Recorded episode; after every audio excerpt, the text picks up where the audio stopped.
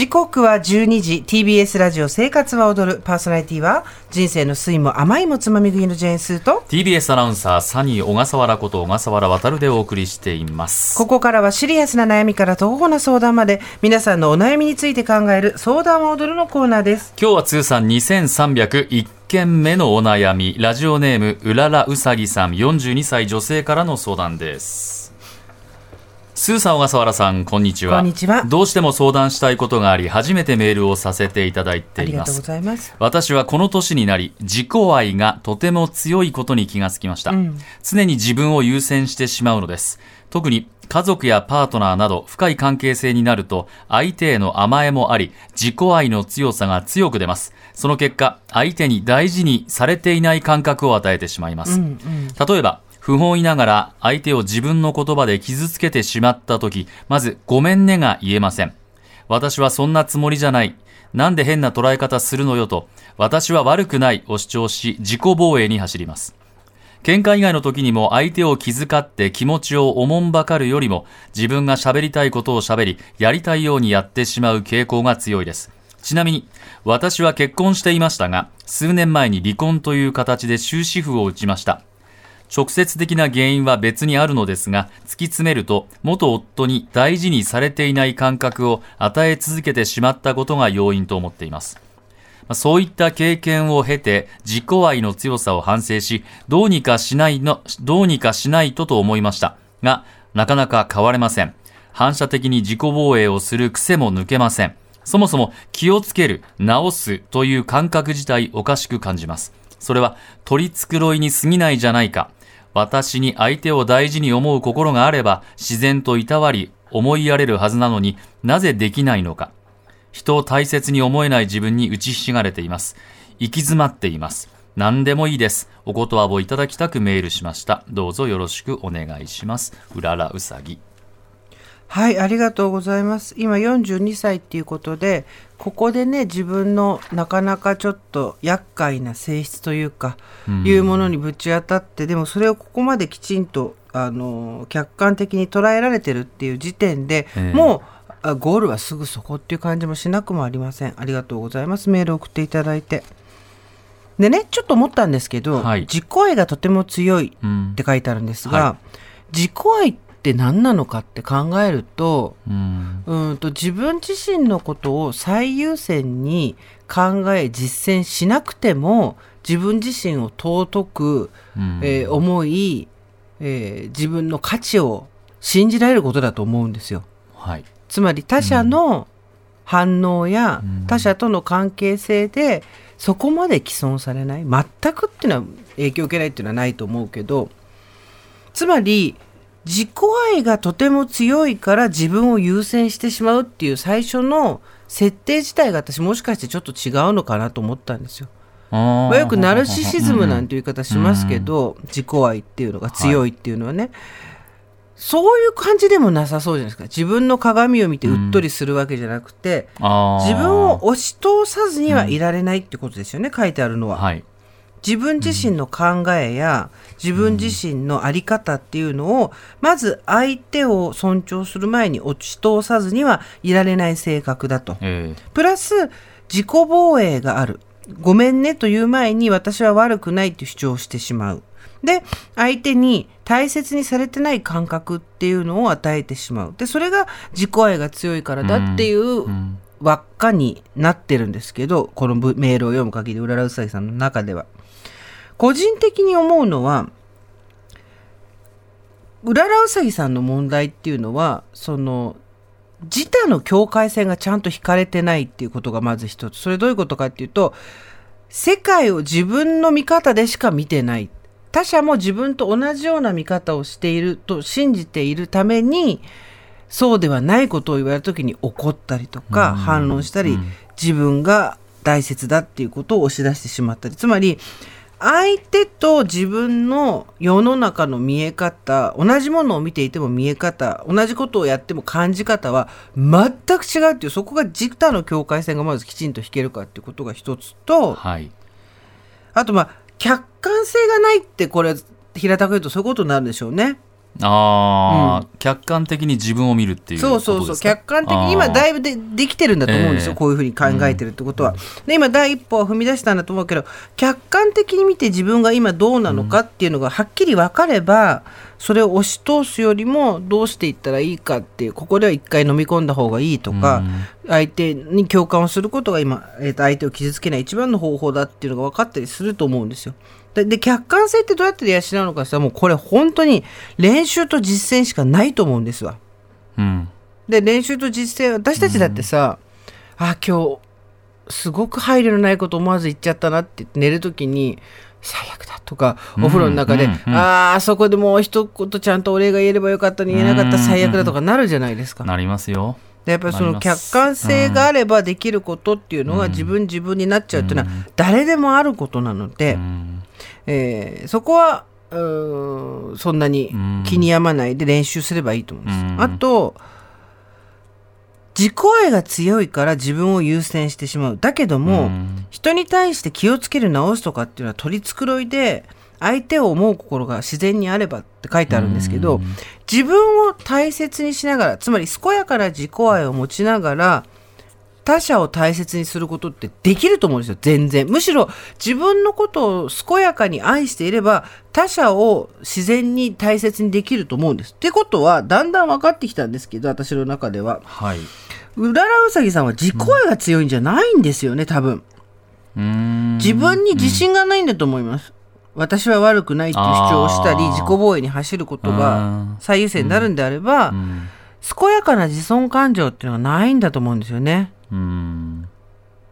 で、えーそう、なんていうの、他者を優先しても他者の窓から見える景色っていうのを自分がそこまで行って見てみることで自分とは違うものが見えていたっていうことを尊重することで自分を大切にしてないってことにはならないのでうんつまり自分と相手は別物の人間であるということはつまり相手が見ているものと自分が見ているものは全く違う。自分が見ているものの見方だけで話を進めると相手にとっては何のこっちゃで人の心が離れていく、かつ、えー自分自身が自己愛が強いと思っているところは健やかな自己愛ではなく単純に自己防衛反応がき強いだけで、もう少し自分に自信を持つことができれば健やかな自尊感情が持てるだろうと。うんいうとこまでいけばうん他者を優先しても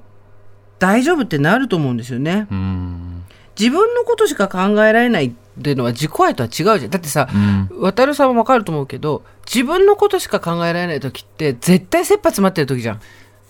そうね。そうね。心に余裕がある時にそうそうそうそう。うん。自分のことしか考えられないってことはないじゃん。これねあのーどうどういう時かっていうと、うん。まあまあ夫婦間で言うとね自分自己防衛に走る時って自分がやましい時ね、うん。そう、んこれそこつつかれるとダメだっていう時は一気に自分から攻撃しに走りますよね、うんうん。うん。とか分かってほしいっていうのがあっても、うん。ちゃんと十分な説明をしないっていうのが甘えだったりするよね。はい。でそういう時に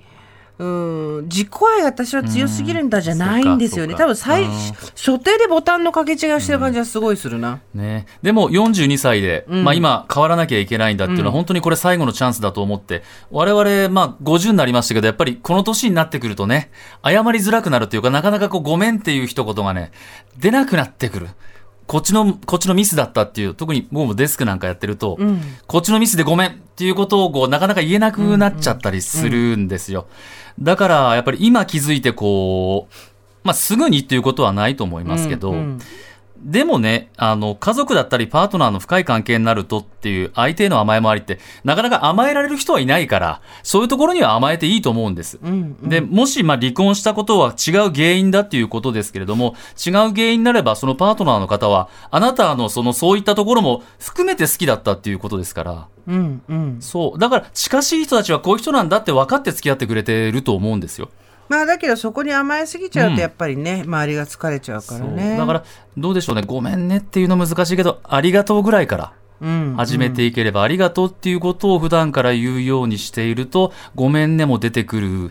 かなどうですか？練習ですかね。練習ですかうんね。だから自分自身うがん自信が実はないっていうことを、もし思い当たる節があるとするならば、はい。どっからそうなったのか間違いなく自分が今まで生きてきた流れでそういうのの影響うんって受ける事件があるはずなので、うん。なんでそうなっちゃったのかっていうかなんかのを考えて。どっからそうか。どっからね。何がきっかけでうわっとこそううねそうそう。そうでね自己主張を、えー、と過剰な形でしないと気が済まないようになってるのは、で自分のことばかり考えてるっていうのが自然に治るってことはないです。これはマジで練習、子供の頃からだって子供の頃自分のことしか考えてないじゃん、そう子供の頃はね あのマウントの取り合いでそう自まあ、学生の時とかねそういうのもあったと思うけどそこから大人になるについてみんな練習だし。そうなんです、うんなのでね、うん。もうでも私なんかはね逆にあれですよね。何が悪いかよく分かってないくせに謝っちゃうっていうところもあったりしてこれもよくないですよね。よくないね。そう。だね。ん。それもよくないんですよ、ううん。んだだか、かららまず相手にうん何か言われた時に、えー、と不本意ながら相手を自分の言葉で傷つけてしまった時に、そんなつもりじゃないえなんで変な捉え方するのよっていうのがまさに自分の窓から見える景色だけが世界にある唯一の景色だと思ってるっていう証拠の何者でもないんですよそれ以外の。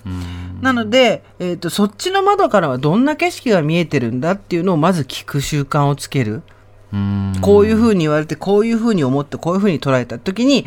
私はそんなつもりじゃないのじゃなくて窓から同じものを見ていても景色が全然違って見えるんだっていうふうに捉えると。うん。でそこから捉えていくことで自分と他者っていうのを少しずつ別物だとして境界線をちゃんと引けるようにして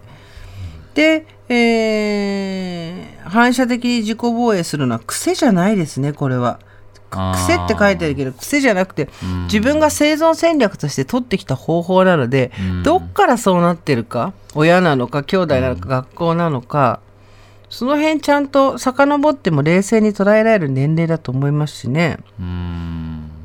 取り繕いじゃないですよ。みんなそういうことこれを取り繕いだっていうんだったらみんな取り繕ってやってるよね。うん。そう。だから、うん。そうです。自然と何かができるってことは大人はないっすわ。なんかだからスーさんがあの朝一で言っていたねそのプロレス見ることによってここは自分の感情を吐き出せる場所があるって、僕すごくいいなと思いましたあれ、うんうんそうわーってなれる場所ね、うん、そう。そう。あみんなそうじゃなくてどっちかというと逆なんですよねみんな。あの、いろんなことを自分で我慢我慢していたら、何が欲しいのかも分かんなくなっちゃったっていう人の方が多分多いと思うんでそれとはまた逆なんだと思うんですけど少しそその自分が何考えてるか欲しいか分かんなくなるまで自分を制御するのは良くないけれども、今話したこともう一回できればメモとかに箇条書きで書いてもらって1番から5番までいろいろ言ったこと。であとは練習実践だけだね。あんまりそこになんだろう自分自身の性格とか性質とか持ち込まずになかなかそういうシチュエーションってそんなしょっちゅうがしょっちゅうあるもんじゃな。でもやっぱりもうこうそういうふうになっちゃってるのかなうん、今そうなっちゃってるんじゃない？うん、だから自己愛の強さを反省するって書いてあるけど、そうじゃないんです。自己愛ではなくてそれは自他の境界線の問題と、えー自分を大切にしながら他者を大切にできるっていうことをまだ知らないからです。であなたのそれは多分自己愛じゃなくてどっちかというと自分に自信がないからっていうふうに私は思ったな、うんそうね、うん。そう。でもまあ気づいてるっていうそうだよね。気づいて言葉をかけてほしいとうん。いうことでここにメールをうん。くれたっていうところで、まあ今のスーさんのもう半分以上解決だよう。んそうで。一歩でいいと思います、はい。ねうららさんありがとうございます。Generation 生活